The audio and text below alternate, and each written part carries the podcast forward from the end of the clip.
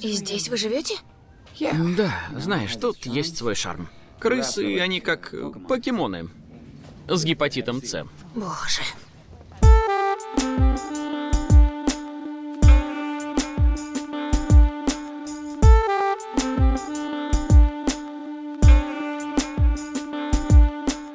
Всем привет, это подкаст «Крысиное товарищество», выпуск 2. Второй пилотный выпуск. А, Я Дамир, это Лёша. Привет, привет.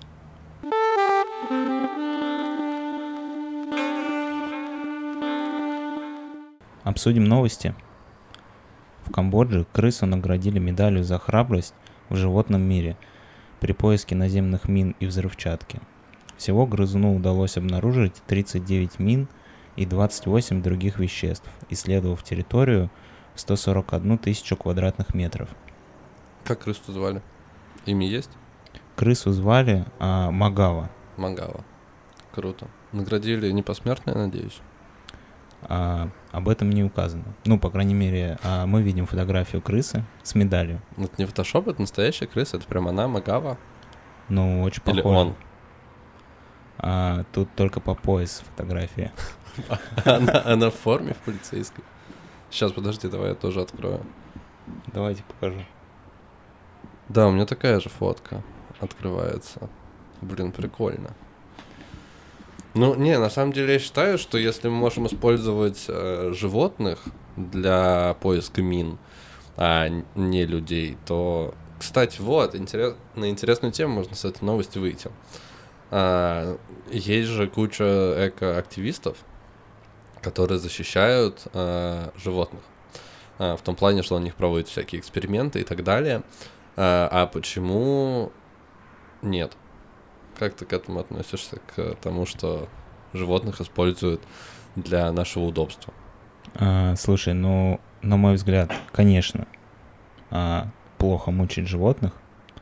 Я против любого вида садистов, которые а, издеваются над животными.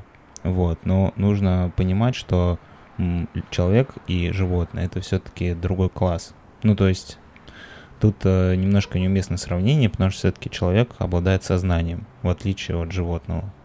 Вот, поэтому, ну, а, я как бы к этому ок. Вот. Ну, я, я не ок, а когда над животными издеваются ради а, удовольствия, да, такого садистского. Если животных используют для каких-то а, важных целях, которые помогут людям и животным в дальнейшем, то как бы почему нет? Ну вот как вот эта крыса, как, как еще раз зовут? Мага. Магава. Мага- Крыса Магава из Камбоджи. Да, из Камбоджи. Крыса Магава, она в одиночку выполнила огромную работу. Она обезвредила, сколько там, 39 тысяч мин.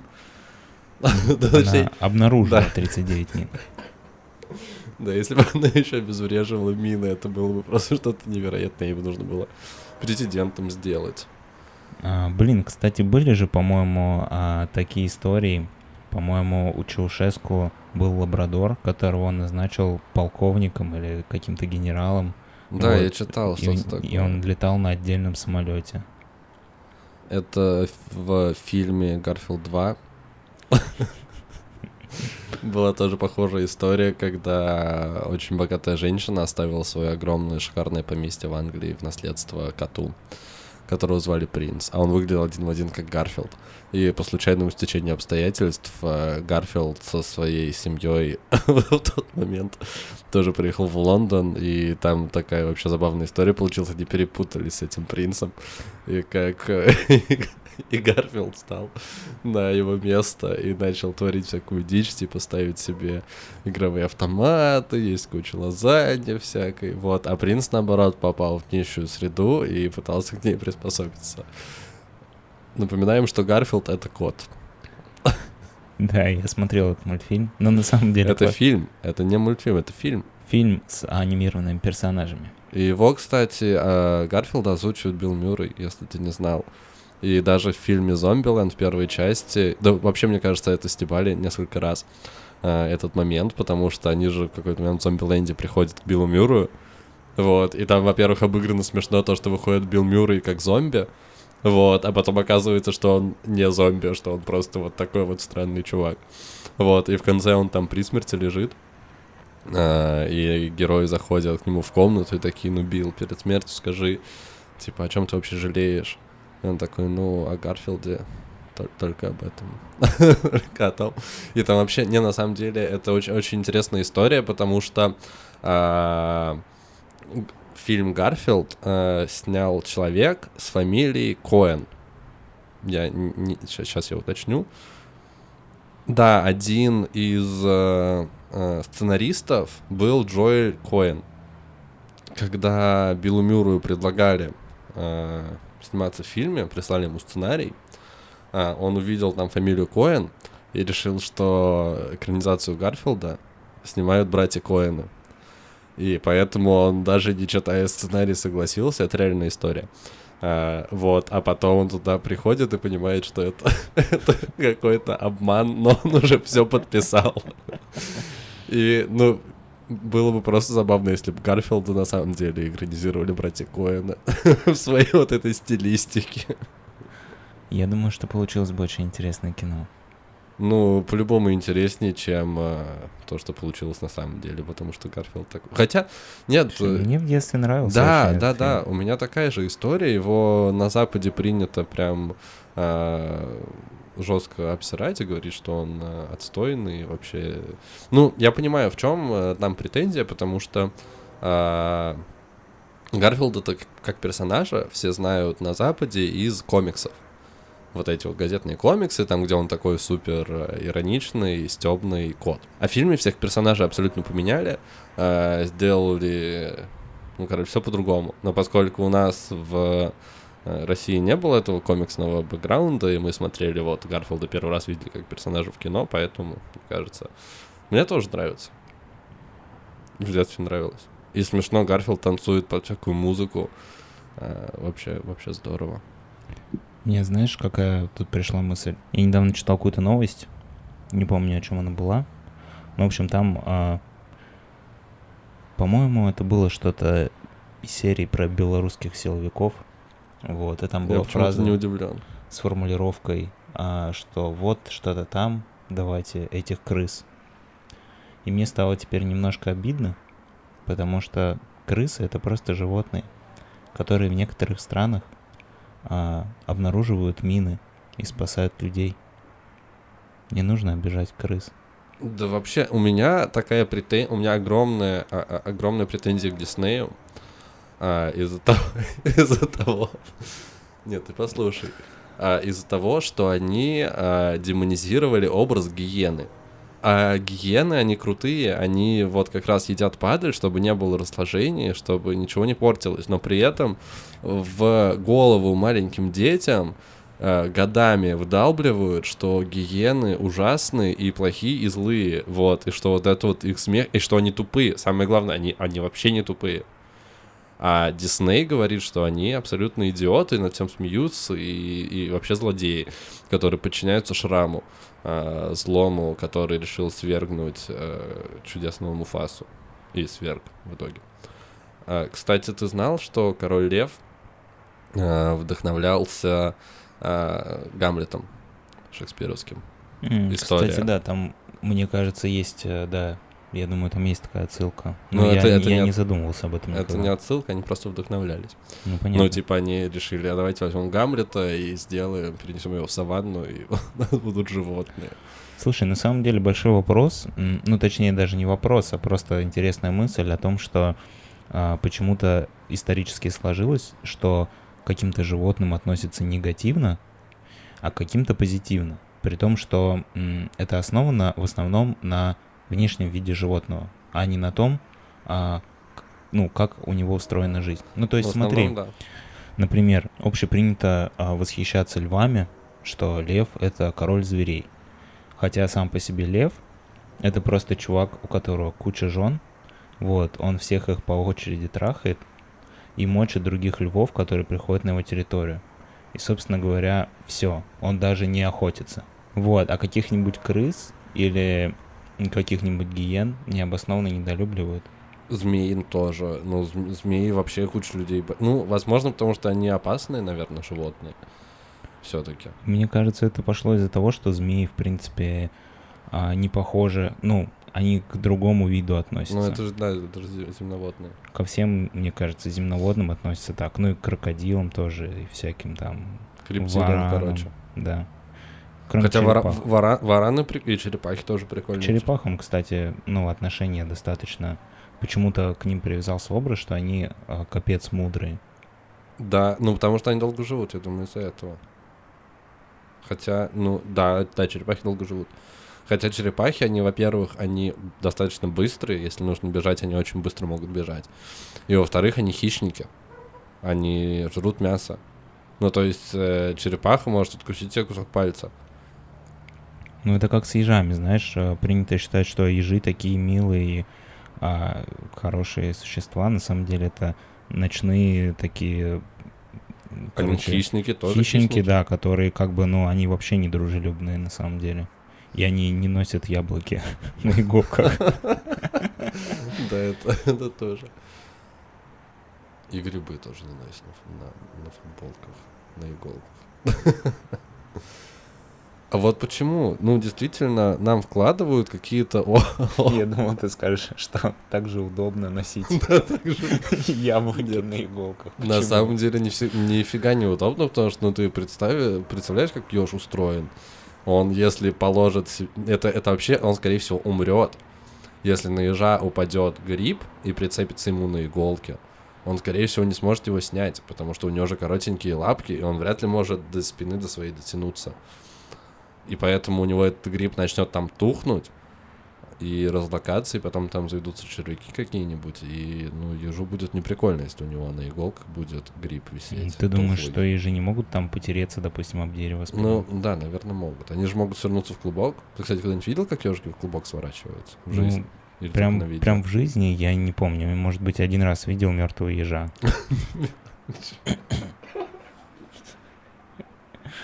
Почему мертвого? Где ты видел мертвого Ну, я не помню, я где-то был там э, на даче или у бабушки Блин, в деревне, какой. как бы там где-то мы ходили, собирали какие-то грибы или ягоды, и там был мертвый еж. И в- вы его чё, вы его не похоронили, нет? Просто оставили там?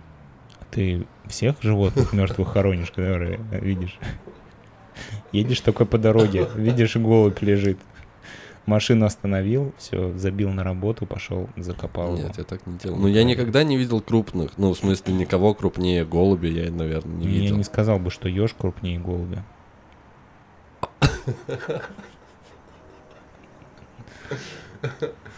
Ну, Нет, не знаю, подожди. кошку, которую сбили на дороге, или собаку, никогда не видел? Наверное, ну я просто обычно такие штуки не запоминаю вообще, потому что это какой-то негатив немножко. Не, один раз мертвого чувака в метро видел. Ну, ти- типа сбит, ты уверен, что стоит продолжать в, этом ключе ты как-то... Мы обсуждали зверюшек, и очень забавно то, что у ежа на иголках яблочко лежит, а потом ты нашу беседу перевел к мертвецам в метро. Неожиданно.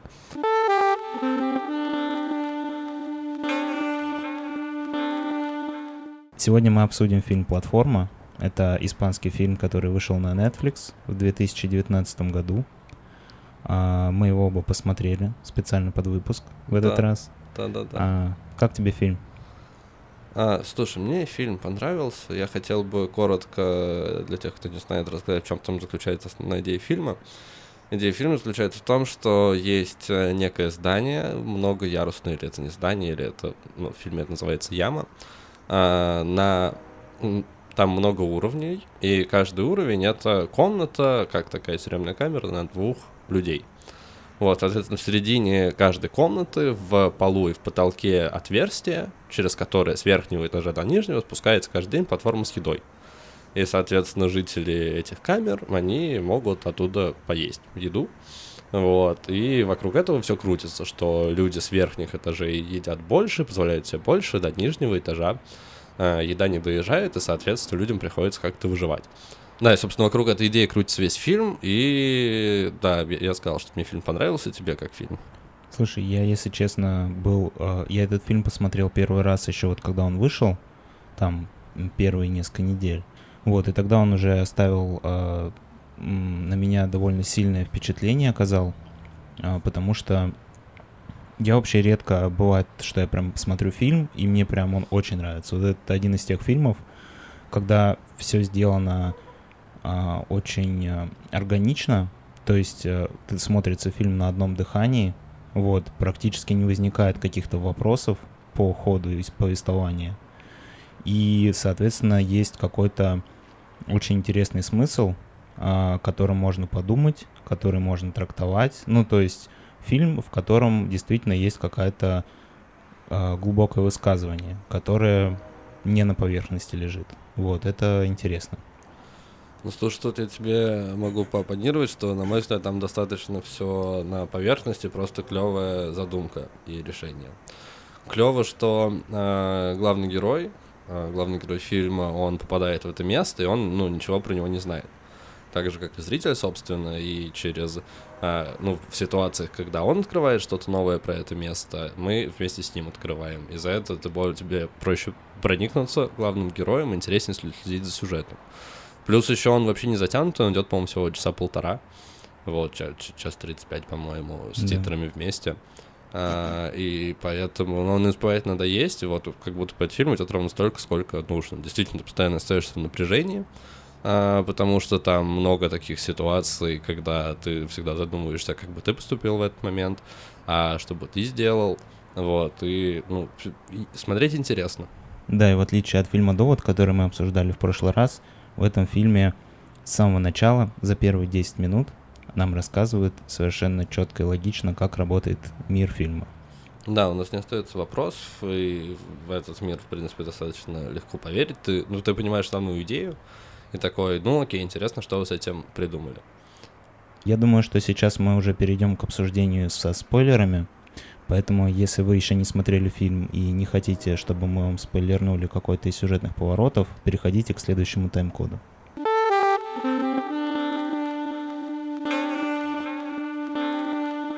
Для меня ключевое критерий оценки фильма это то, чтобы его было интересно смотреть, и во время просмотра ты вообще не вспоминал о том, что ты смотришь фильм. Если этого не происходит, то как бы я считаю, что фильм а, высокого уровня.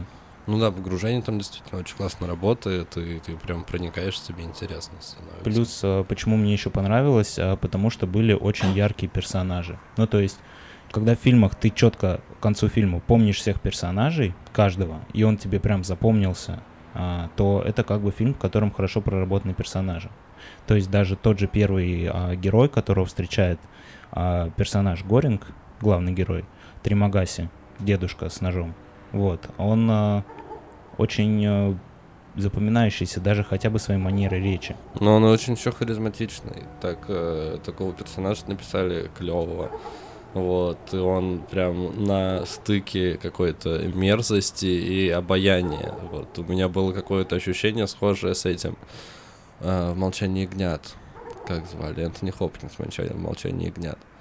Вот, прям, ну, что, что, что-то похожее. Плюс он же тоже, типа, каннибал, людоед. А, и поэтому прям сходство очевидно. Он, он еще интереснее, у него есть ну вот да, эта вот коронная... Очевидно же. Да, у него это как коронная фразочка, очевидно же, он всегда ко всему добавляет очевидно же. Вот, и на этом тоже построено много моментов, когда главный герой как бы ворует эту фразочку у него, вот, и начинает тоже так говорить, и у них там на этой почве какой-то около конфликт а, происходит. Ну, интересно. Я знаешь, кстати, думаю, почему еще так это все работает хорошо, особенно в начале, то, что вообще нет лишней информации. То есть в фильме в первые 10 минут появляется исключительно информация, вот, которая нужна для понимания. Вообще никакой лишней информации в фильме не присутствует. Да, все, все четко все либо работает делу. на раскрытие персонажа, либо на раскрытие сеттинга, либо на раскрытие сюжета, как бы, и все, ничего лишнего вообще. Да, так же аскетично, как и убранство этих камер. Их. И, в принципе, ну, по сути, весь фильм снят в одной локации. Там э, э, тоже немножко расскажем про устройство этого мира. Там э, суть в том, что люди попадают в, в, эту, в эту яму, они называют эту тюрьму ямой. Э, они попадают в эту яму на несколько месяцев.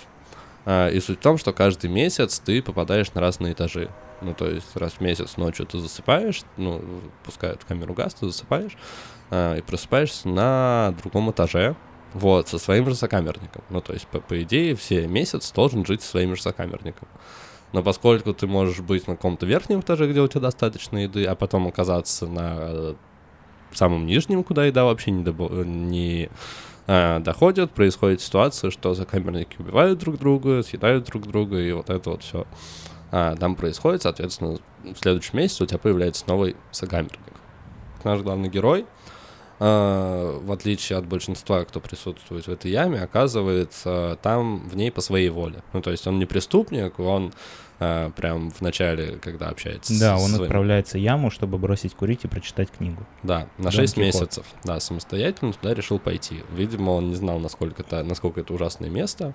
Вот, вообще, кстати, еще вопросы, как э, это место существует, как туда рекрутируют э, людей. Ну, то есть, если это тюрьма, то окей, но почему там еще и обычные люди присутствуют?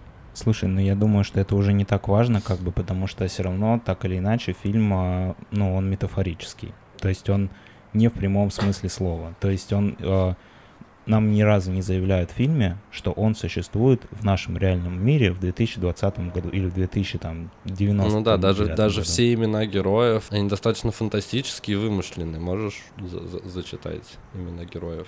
Да, главного героя зовут Горинг. А, Вот, потом, а, соответственно, персонаж второй, которого он встречает, а, Тримагаси.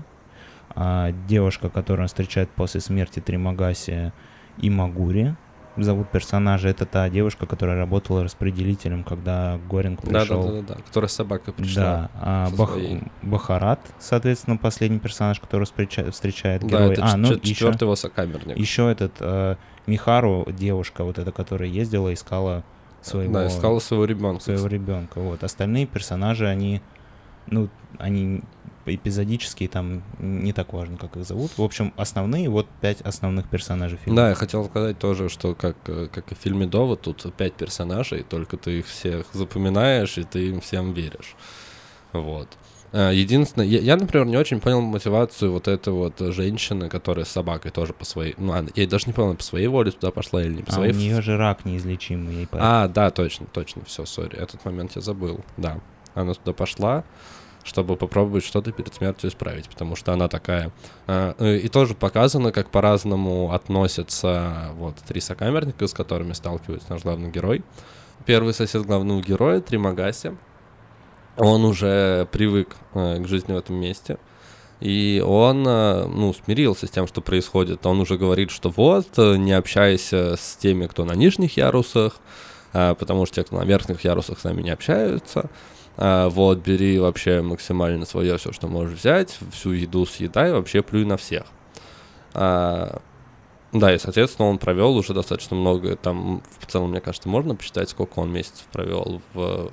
Тримагаси остался месяц. Вот когда его Он а, говорил, что когда он, погиб, вот, у него остал, оставался еще один месяц, и он бы вышел. ну, пол- полтора примерно. Ну, соответственно, после вот этого этажа, по-моему, сквозь 175, 131 там был, да? Вот где они оказались. Да. Про персонажей. У меня вот э, есть теория, почему они именно такие. Ну, то есть тут э, для меня некая пирамида потребностей. То есть первым, а, самым низшим идет а, вот это Михару. Ну, как мне показалось, это вот чистый человек, который находится на самом дне и который руководствуется исключительно инстинктами. Ну, то есть она, ее действия даже не особо похожи на действия человека. Потому что когда она убивает э, собаку в конце, вот этой, э, В середине. да, в середине вот этой женщины-распределителя, а она же ее убивает не потому что, как бы, ну, просто вот это как животный инстинкт, да, ты хочешь есть, ты охотишься и а, добываешь себе еду. Вот. Потом второй, второй по этой лестнице для меня идет Тримагаси. Это такой человек, у которого абсолютно обывательский взгляд. То есть он не рефлексирует о вечном. Для него те, кто внизу, это чернь, а те, кто вверху, это элита. Ну и как бы и ни с теми, ни с другими ему контактировать не нужно. Он в своей нише, его заботит вот только то, режет ли нож кирпичи или не режет, вот, и какая реклама идет по телевизору. Собственно говоря, вся его сфера интересов, ну и, соответственно, еще чтобы было, что поесть. Вот, а далее идет Имагури, это уже персонаж, у которого задумывается о каком-то общественном устройстве. То есть она пытается изменить мир, ну, в силу своих возможностей. Вот, то есть она там говорит а, людям внизу, чтобы они распределяли еду, чтобы они ели там а, с расчетом на то, чтобы хватило всем остальным. Ну, в общем, у нее есть еще какие-то более возвышенные интересы. И последний персонаж это Бахарат, который уже как вот, ну, такой на божественном уровне, да, он хочет сам подняться наверх, чтобы объяснить создателям, как все должно быть. Вот, и, кстати, что интересно, что он их встречает на этажах, то есть э, Тримагаси он э, встречает, по-моему, на 46 уровне, Кто кого? главный герой. Тримагаси, со- 48, м, 47 или 48 Вот. А, и Магури он встречает на 33-м, а Бахарат он встречает на шестом. Ну, то есть Да, такая определенная, мне показалось, есть э, лестница в этой задумке, то есть именно по каким-то вот э, человеческим а, взглядам, насколько человек а, рефлексирует вообще свою жизнь. То есть я просто когда первый раз смотрел, у меня был, была эта мысль, но единственное, вот это вот персонажа а, Михару я как-то не смог сразу поставить, ну, вот в эту цепочку, короче, как-то внести. Вот после второго просмотра мне показалось, что это все-таки именно человеческий инстинкт. То есть она встречается с ним, а, с- э, ему встречается, а, когда он находится с каждым из этих своих соседей, Угу. вот, и она всегда как бы ведет себя одинаково. Поэтому мне показалось, что, наверное, вот это имелось в виду. Ну, слушай, я бы не сказал, что... Ну, потому что она большую часть фильма а, выглядит а, выигрышно по отношению к остальным. Ну, то есть, ну, я считал ее как такого сильного а, героя, который каждый раз, каждый день ездит сверху вниз, вот, просто берет свое. И она умудряется выживать в этом, она умудряется делать то, что ей хочется в системе, а, в которой как бы это невозможно делать, по идее. Слушай, ну мне кажется, это как раз и есть э, инстинкт выживания. То есть при том, что ее цель найти ребенка, ну, у нее такой материнский инстинкт, наверное, один из самых глубоких вообще инстинктов, э, который присущ животным, э, ну, вообще живым существам. Вот, и, собственно говоря, это и есть ее цель. И во всех, как бы, историях, хотя она, конечно, и симпатизирует главному герою, ну, то есть она его в какой-то момент спасает, хотя, ну, возможно, это ей было не очень нужно и не очень выгодно, ну вот, но тем не менее во всех остальных ситуациях она а, действует абсолютно инстинктивно. Да, я, кстати, не понял, почему а, он решил, она решила его спасти, например. Слушай, ну там был, а, была сцена в начале. Где он за нее заступался, Ну, когда он не- ее должны были изнасиловать. Да, но он не то что заступался, он просто как-то к ней а, м, проявил какой-то человечность. Ну да, человеческие чувства проявил, э, и она прониклась. А собаку ты считаешь, что она убила просто по, по приколу? Потому что Ну. хотела есть. Ну да, а как, какое еще может быть объяснение? Ну, я вот эту, этой ситуации тоже Ну, не понял. Возможно, еще она просто ненавидит э, египетских фараонов. Так там такса была.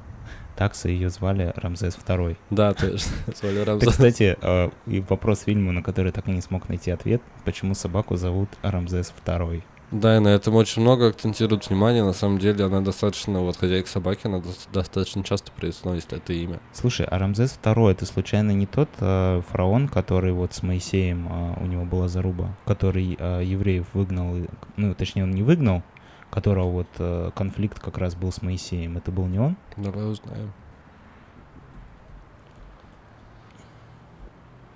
Да, это был он. Рамзес воспитывался рядом с Моисеем и соперничает с ним за любовь а, матери, я так понимаю.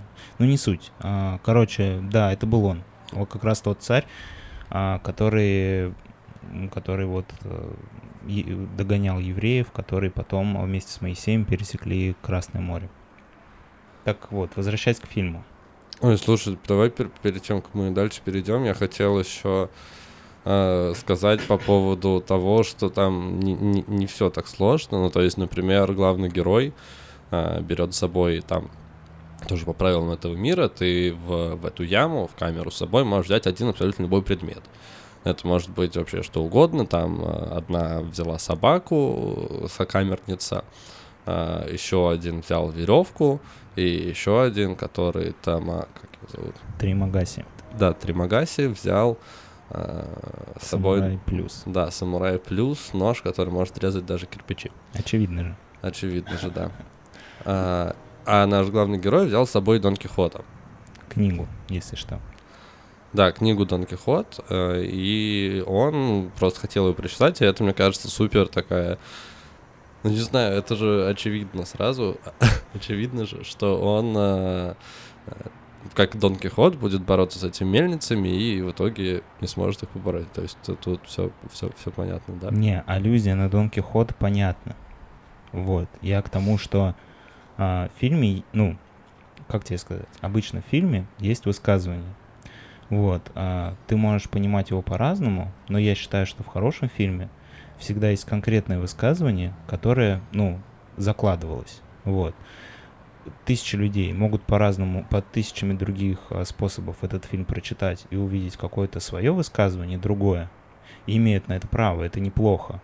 Но в хорошем фильме должно быть конкретное высказывание, которое должно считываться. Вот, и в принципе я э, размышлял вчера над этим фильмом, мне кажется, что я, ну вот у меня есть, да, теория, как, как я вижу высказывание фильма, вот, ну и наверняка там еще был какой-то пласт религиозный, который, возможно, это высказывание меняет, но я как бы не смог с ним разобраться, с этим подтекстом религиозным. Вот я к чему все это говорю. Ну тогда давай расскажи, как же ты видишь фильм и что, что, что для тебя в нем является основной мыслью.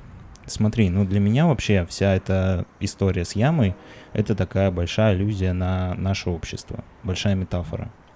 Вот, то есть, что мы живем в мире ограниченных ресурсов, что есть э, богатые, есть бедные, вот, и богатые всегда имеют больше ресурсов, чем им необходимо, а бедные не имеют э, ресурсов иногда даже для того, чтобы выжить.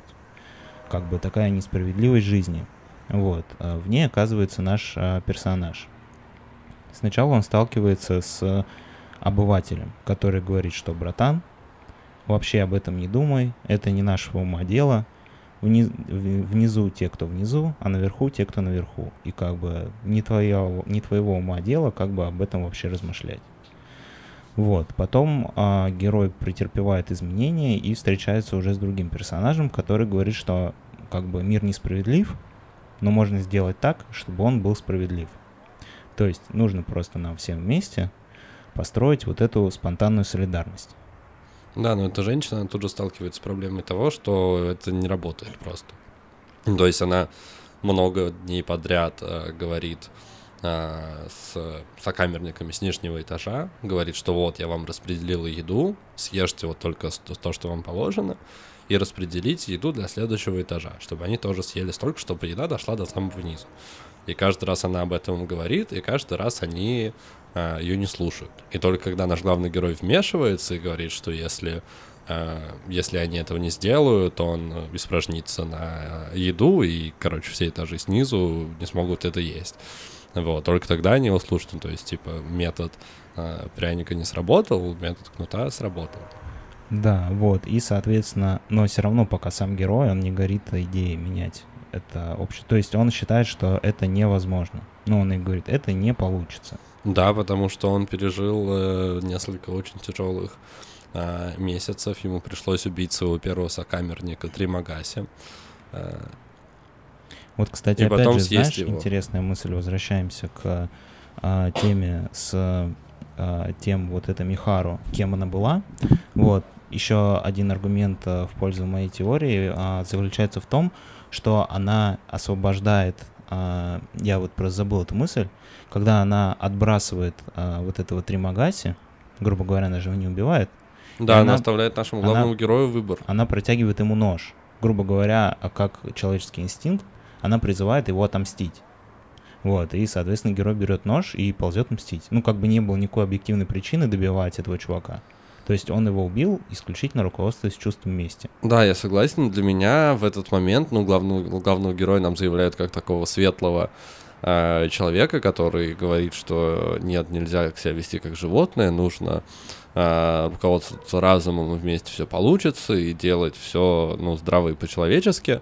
А, но в этот вот момент, а, когда они с Тримагаси на второй месяц оказываются на нижнем этаже какой-то, там 136 был, куда уже еда не доходит. Вот, этот Тримагаси связывает, связывает нашего главного героя и говорит, что через 8 дней я захочу есть, а, я буду отрезать от тебя кусочки, вот, как бы буду есть сам и тебя кормить, вот, мне осталось тут сидеть два месяца, я хочу дожить. Вот, так что давай не сопротивляйся, а, я буду просто делать вот так. Вот, наш герой э, долгое время там сходит с ума, кричит, потом уже, ну, вот эти вот все стадии проходит принимает эту ситуацию. Вот, сил у него не остается ни на что, он просто лежит и, ну, ждет. Вот, и в моменте, когда от него Тримагаси отрезает кусок, а, спускается как раз вот эта вот девушка с э, животными инстинктами и спасает нашего главного героя. А, и ну, вот самое интересное, вот как ты сказал, она дает ему выбор. И наш главный герой, не раздумывая, берет нож и убивает своего сокамерника. Хотя сам все время до этого говорил, что, а, что нужно следовать зову разума и так далее. Но в этот момент он ломается и просто убивает его, и потом в течение оставшегося месяца он его еще и съедает. Продолжим. В общем, и потом он встречается с э, вот этим а, Бахаратом, Нет, который... он сначала с женщиной встречается. Не, про женщину уже сказал. Ты про какую женщину? Про Собакой. Собакой. С Рамзесом вторым. Да, то, что она хочет изменить мир, и, соответственно, герой призывает ей помочь. А, да, все верно. Герой из этой встречи делает вывод, что заставить людей что-то делать можно только пообещав им измазать их говном. Да. Вот. а, и потом он встречает, соответственно, вот этого Бахарата, у которого есть э, сверхзадача забраться на самый верх и объяснить создателям эксперимента, что все несправедливо и мир не должен быть таким. Ну, грубо говоря, если это переводить из метафорического на какой-то более-менее логичный а, формат, он как бы хочет а, добраться до Бога и сообщить ему о том, что в мире происходит несправедливость и что ее надо Вот исправить. ты сам говоришь про Бога. Но я не в формате сейчас э, религиозных отсылок на Библию. То есть я, ну, давай, я закончу мысль. Вот, а, у него это не удается, потому что его не пропускают наверх, а, и как бы это не звуч... как бы мы не повторялись, а ему снова срут сверху на голову. Как бы где-то мы уже это видели. Подожди, где? Ну, до этого главный герой обещал срать на голову тем, кто внизу, а в следующей же сцене с э, вот этим чуваком, который хочет добраться до верха, ему срут на голову, когда он пытается подняться. Да, ну я, я, да? я помню, но не связал эти два момента. Но я тоже сейчас по, по ходу просто вспомнил, что по сути как бы то же самое произошло, только теперь они оказались снизу. Ну да, теперь они оказались Вот, внизу. и значит герои, ну, на мой взгляд, решают попытаться построить коммунизм. Ну, то есть они хотят сделать так, чтобы всем все досталось. А, распределить, э, спуститься на платформе до самого низа, вооружившись, и, соответственно, раздать всем э, еду, чтобы хватило всем. В итоге в ходе э, своего вот этого задания они довольно быстро начинают направо и налево мочить чуваков, Я которые... бы сказал, почти тут же они убивают всех. Они едут вниз и просто убивают. Да, мне кажется, что это прекрасная аллюзия на коммунизм. Ну, то есть, когда благими намерениями строится дорога в ад, причем достаточно быстро. Ну, то есть, как бы для героев э, в этот э, период э, цель оправдывает средства. Для них, как бы, считается нормально 50 этажей ломать головы, чтобы потом еще 50 этажей накормить людей. Ну, как бы, вот так. И что в итоге потом оказалось, что, оказывается, этажей намного больше, и вообще изначально эта идея была невозможна для Да-да-да-да-да. реализации. Нет, мне кажется, четко считывается задумка. Вот, а, и, соответственно, где-то на по пути они встречают человека, который говорит, что им а, нужно послание. Вот, и, соответственно, это послание они решают э, в качестве послания использовать по накоту. Ой, подожди, подожди, мы, мы можно я дополню немножко? Мы же не дорассказали, а, в чем задумка героев а, происходит. А, потому что они- о, встречает наш герой Ба... Как его? Ба- как- Бахарат. Бахарата а, уже на верхнем этаже, на каком-то на пятом или на шестом. А, и они, ну, им еды вообще супер хватает, и, э, но они хотят оттуда выбираться, что-то делать. И их задумка какая, чтобы встать на платформу, спуститься до самого нижнего уровня, а, и потом, когда платформа проходит все уровни вниз, ночью, когда все ложатся спать, она очень быстро взлетает наверх опять. Но она летит настолько быстро, что на нее никто не успеет встать, потому что тебя просто там ну, разрубят. А, и наши герои решают встать на платформу, спуститься до самого низа, раздавая еду, вот, чтобы их не убили. А, и вот взять эту панакоту, которая панакота послание для э, тех, кто делает этот, этот э, эксперимент, вот, и вернуться наверх вдвоем с э, едой. Ну, то есть показать, что они спустились до самого вниз, растали всю еду, всю, всю еду, и еще даже что-то осталось. Вот делать такой жест для, как бы, для богов, для людей, которые там наверху сидят. Слушай, у меня э, показалось, что задача Горинга вообще не была в том, чтобы потом подняться на платформе наверх. Он это сказал этому э, Бахарату просто, чтобы убедить его, э, ну, вписаться в тему. Потому что, ну, это выглядело, как, как бы он ему очень долго рассказывает, как будет хорошо, справедливо и честно, если они спустятся на платформе и всем будут раздавать еду, и потом, когда тот, ну, э, сомневается, он ему говорит, ну, а потом мы встанем на платформу и взлетим наверх.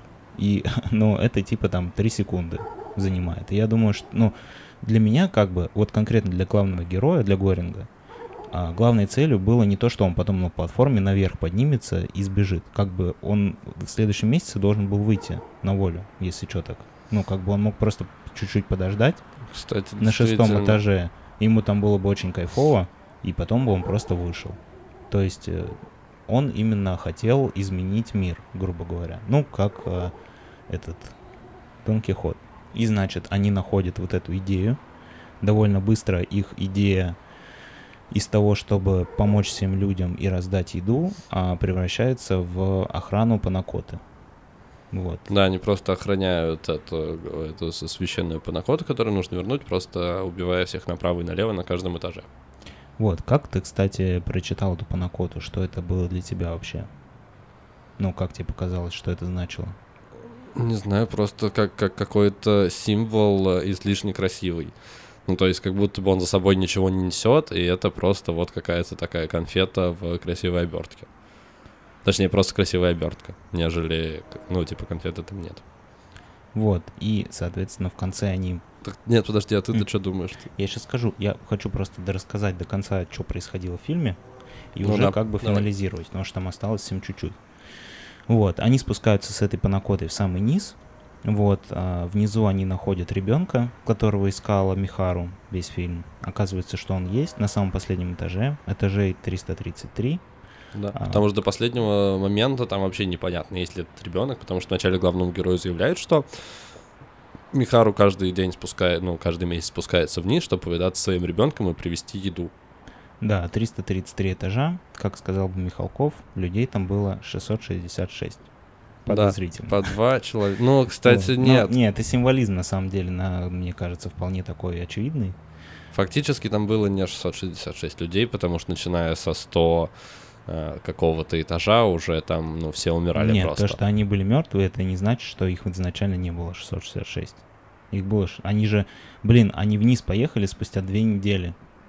За две недели Да, в там этой уже яме, там уже, блин, умерла. дофига что произошло.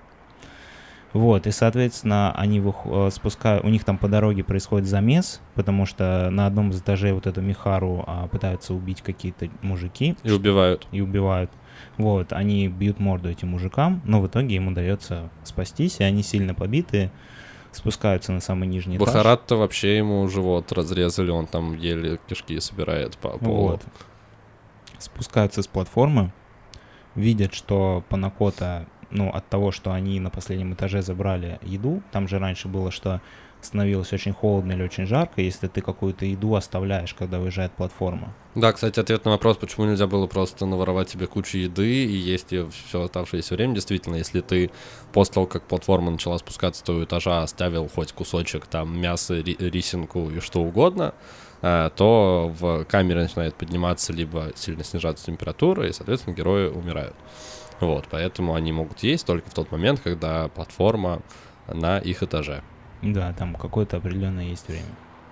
Вот. И, соответственно, оказалось, что эту панакоту на последнем этаже можно было оставить, что ну, ничего не происходит от того, что они ее не выкинули.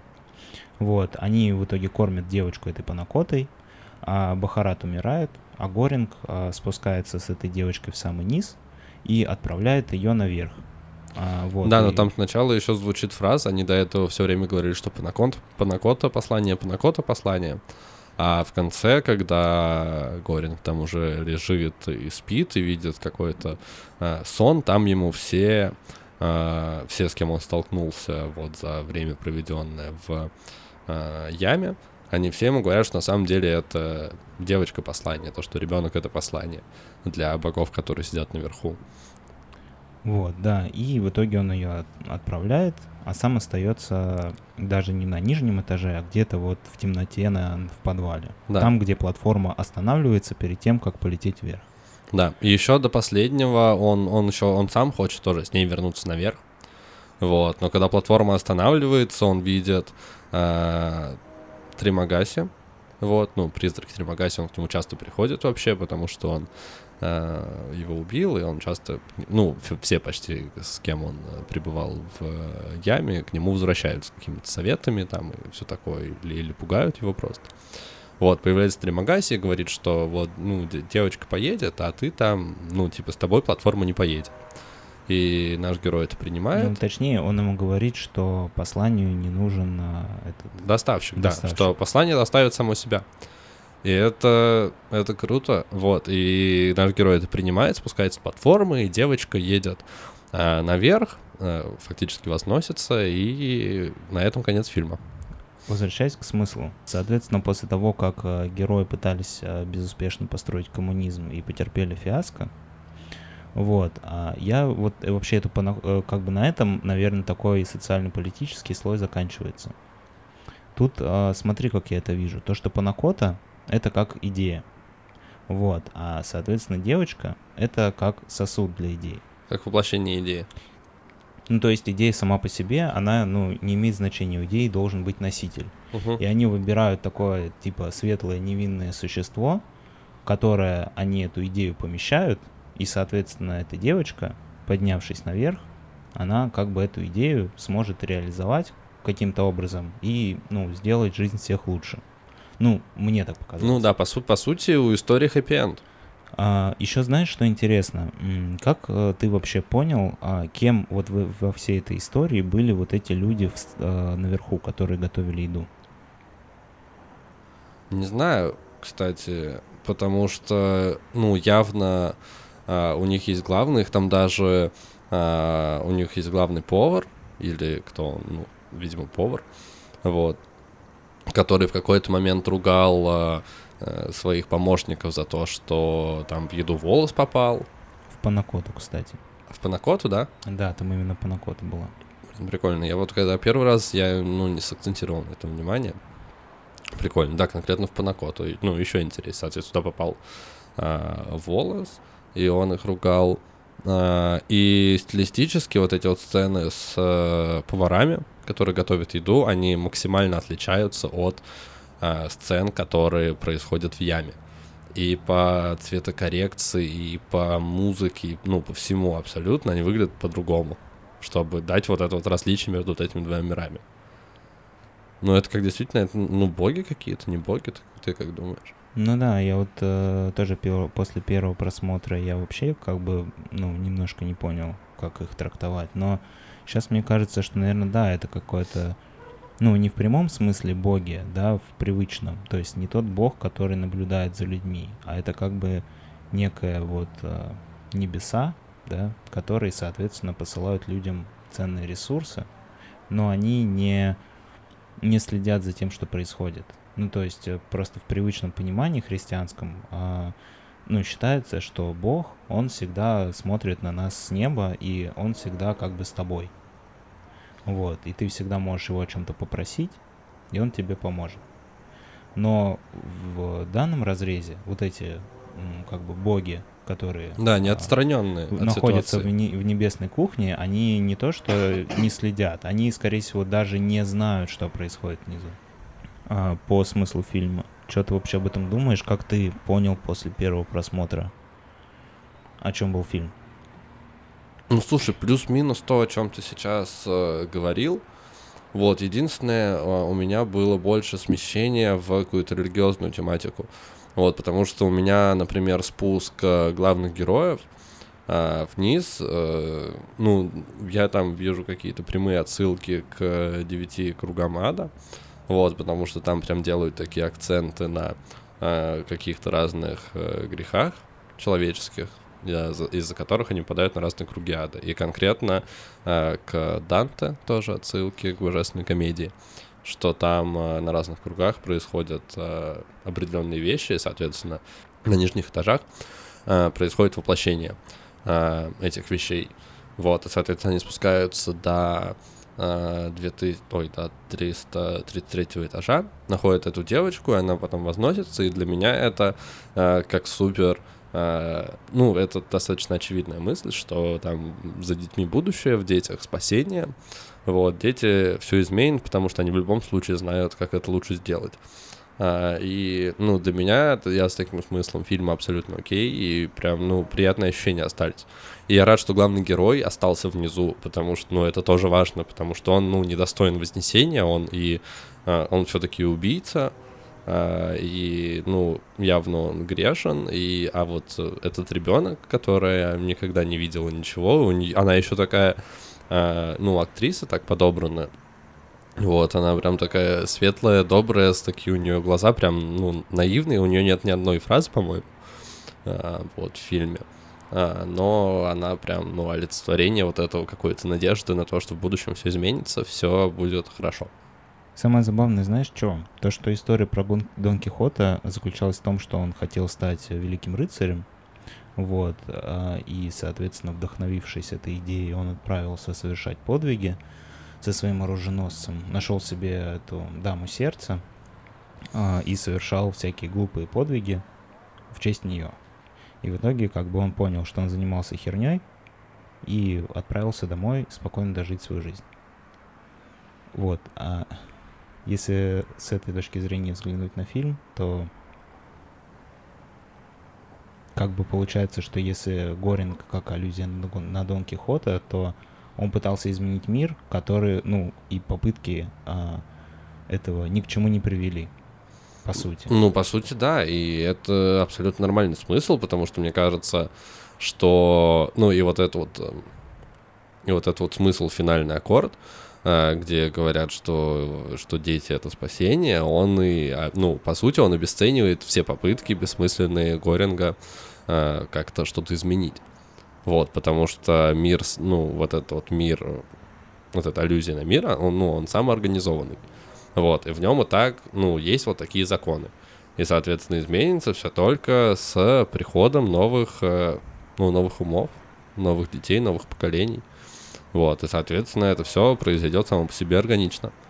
И все, кто пытался что-то изменить, они, ну, вообще, все, все, все герои фильма, кроме вот этой вот девочки, они так или иначе скончались.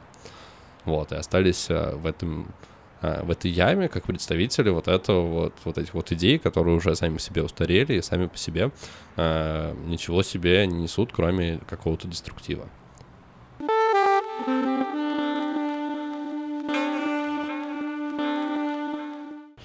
Есть такое понятие преступление без жертвы. Ну, то есть употребление наркотиков, например, это преступление без жертвы. То есть никто не пострадал. Вот, и таких преступлений вообще, в принципе, не должно быть. И ты сам для себя, я считаю, имеешь полное право решать, как тебе эту жизнь прожить. Типа, обдолбаться наркотиками и умереть, или, не знаю, или не употреблять наркотики, или там бухать, или курить. Ну, то есть, понятно, что это все, типа, из лучших побуждений делается, но по-моему, сейчас уже очевидно, что война с наркотиками проиграна. Почему ты так думаешь? Ну, потому что наркотики есть везде, они везде доступны.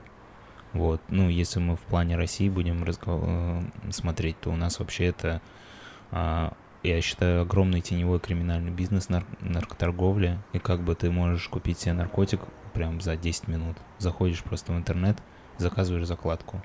И как бы все. Это очень просто. Это намного доступнее, чем там 5-10 лет назад было. И, ну, это не похоже на а, то, что как бы на победу не похоже на наркотиками. Ну а как с этим бороться? Слушай, ну я считаю, нужно провести глобальную декриминализацию. Во-первых, перестать, перестать сажать потребителей. Ну, потому что сейчас по большей части менты занимаются тем, что крышуют барык и сажают потребителей ну, для статистики. Вот, а потребитель... Ну, знаешь, вот был интересный кейс, кстати, в Португалии. У них, по-моему, в 80-е или в 90-е была очень серьезная проблема с героином. Ну, то есть у них была прям огромная волна героиновых наркоманов. Они полностью декриминализировали все наркотики, Вот, они ввели заместительную терапию для наркоманов. Ну, то есть, когда человек, который уже зависим, он может прийти, а, записаться в специальную программу, и он будет получать а, хороший чистый наркотик, ну как хороший, насколько наркотик может быть хорошим. Ну, то да, есть с уменьшением без дозы вредных еще. примесей, да, с уменьшением дозы под контролем врачей. И, соответственно, пока в его крови не найдены а, следы других веществ, вот, он а, проходит эту программу. Ну, программа нацелена на то, что в какой-то момент а, путем уменьшения дозы и поиском для этого человека каких-то интересов, ну, там они вместе с этим развивали там детский футбол, всякие спортивные секции открывали, чтобы молодежь, она не вместо того, чтобы употреблять наркотики, находила себе какие-то новые а, активности. Вот, и таким образом, как бы они побороли, они отобрали огромную криминальную ренту наркомафии. Вот, и сейчас в Португалии один из самых низких а, уровней а, наркозависимых. Вот. Ну, потому что когда ты все запрещаешь, во-первых, появляются просто более опасные, более грязные вещества, которые, ну, ты же не можешь в законе написать, я запрещаю все, что прет. Там нужно прописывать формулы, прописывать а, вещества. Вот. И, соответственно, когда ты а, запрещаешь, допустим, героин, появляется какой-нибудь, а, как это назывался, белый китаец или что, который выкашивал Крокодил? просто. Крокодил тоже, ну, как бы это тоже следствие того, что какие-то вещества были запрещены, всякие химики придумывали новые вещества, которые не подходили под законодательство. Ну, тот те же Спайс. Соли, спайсы, да, вся вот эта история. Альфа-ПВП. Ну, то есть это очень серьезные, более аддиктивные наркотики, которые намного больше вред наносят и быстрее убивают. А, но как бы их появление напрямую это следствие того, что была вот такая политика борьбы с наркотиками. То есть всех посадить, вот, и как бы все запретить. Но это не работает. Да, к сожалению, да, не работает. И у нас даже есть несколько ини- инициатив по поводу того, как э, бороться с наркозависимостью. А, есть фонд «Такие дела», по-моему, называется. Не слышал про него? Не, не слышал. А, Там ребята, активисты, они ездят по, а, ну, самым таким неблагоприятным районам, вот, где больше всего наркозависимых, просто с автобусом, а, и раздают... а, ну, это, кстати, по-моему, вообще связано не только с наркоманией, но еще со всяческими инфекциями, типа ВИЧ, а, с вирусами, вот, чтобы остановить э, эпидемию ВИЧа. Шприцы раздают. Да-да-да-да-да, раздают чистые иголки, раздают э, презервативы, вот, раздают вот это вот все, чтобы, ну, чтобы эти люди, которые, по сути, ну, находятся в отчаянии, в не самой простой ситуации, э, они могли, ну, увидеть, что они, ну, не всем на них насрать, что кто-то о них заботится, причем они это делают просто бесплатно. Э, ну, вот, из фонда ребята. Ну да, на мой взгляд, э, государству нужно создавать а, условия для того, чтобы люди а, не хотели становиться наркоманами. И такой подход, он не мотивирует а, уже тех людей, которые попали в эту ситуацию, а, перестать употреблять и как-то наладить свою жизнь. Они видят только больше, более безвыходной эту ситуацию и как бы, ну, и оказываются еще в большем количестве проблем. И никто не, не пытается им помочь, потому что если ты придешь за помощью, то тебя поставят на учет, не возьмут на работу, а может и посадят еще какие-нибудь менты, которые подумают, а все равно же наркоман, подбросим ему что-нибудь, чтобы это дело закрыть.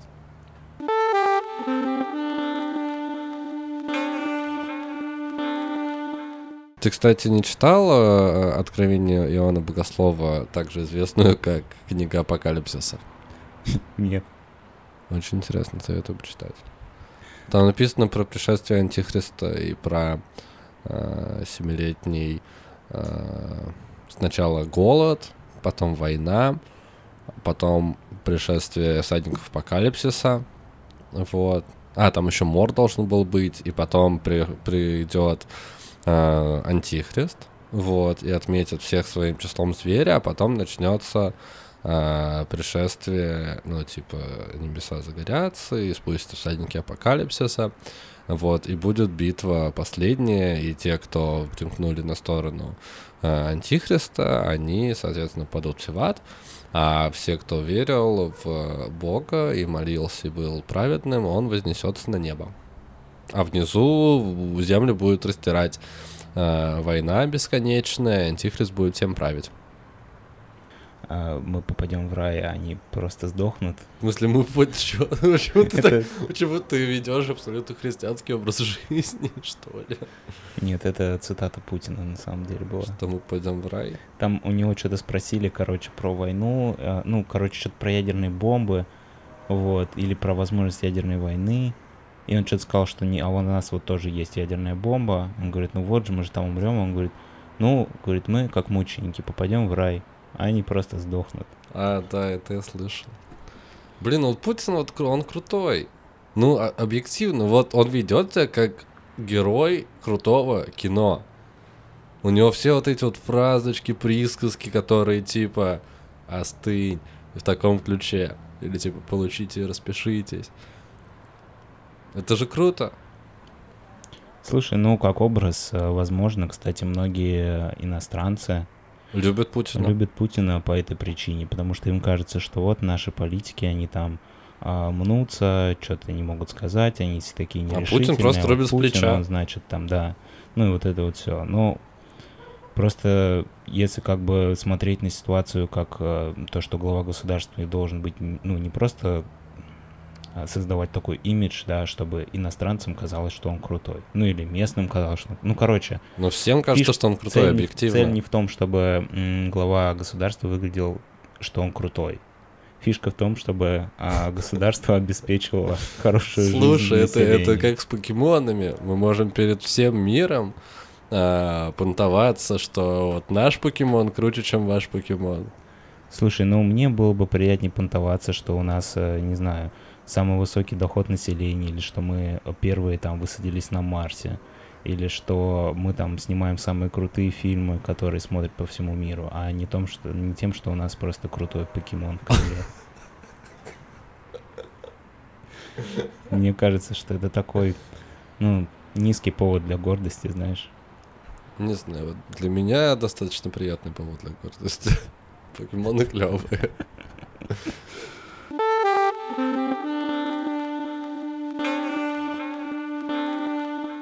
Да, это был э, подкаст э, «Крысиное товарищество». Спасибо, что слушали, и до новых встреч через неделю. Всем пока. Пока-пока. Thank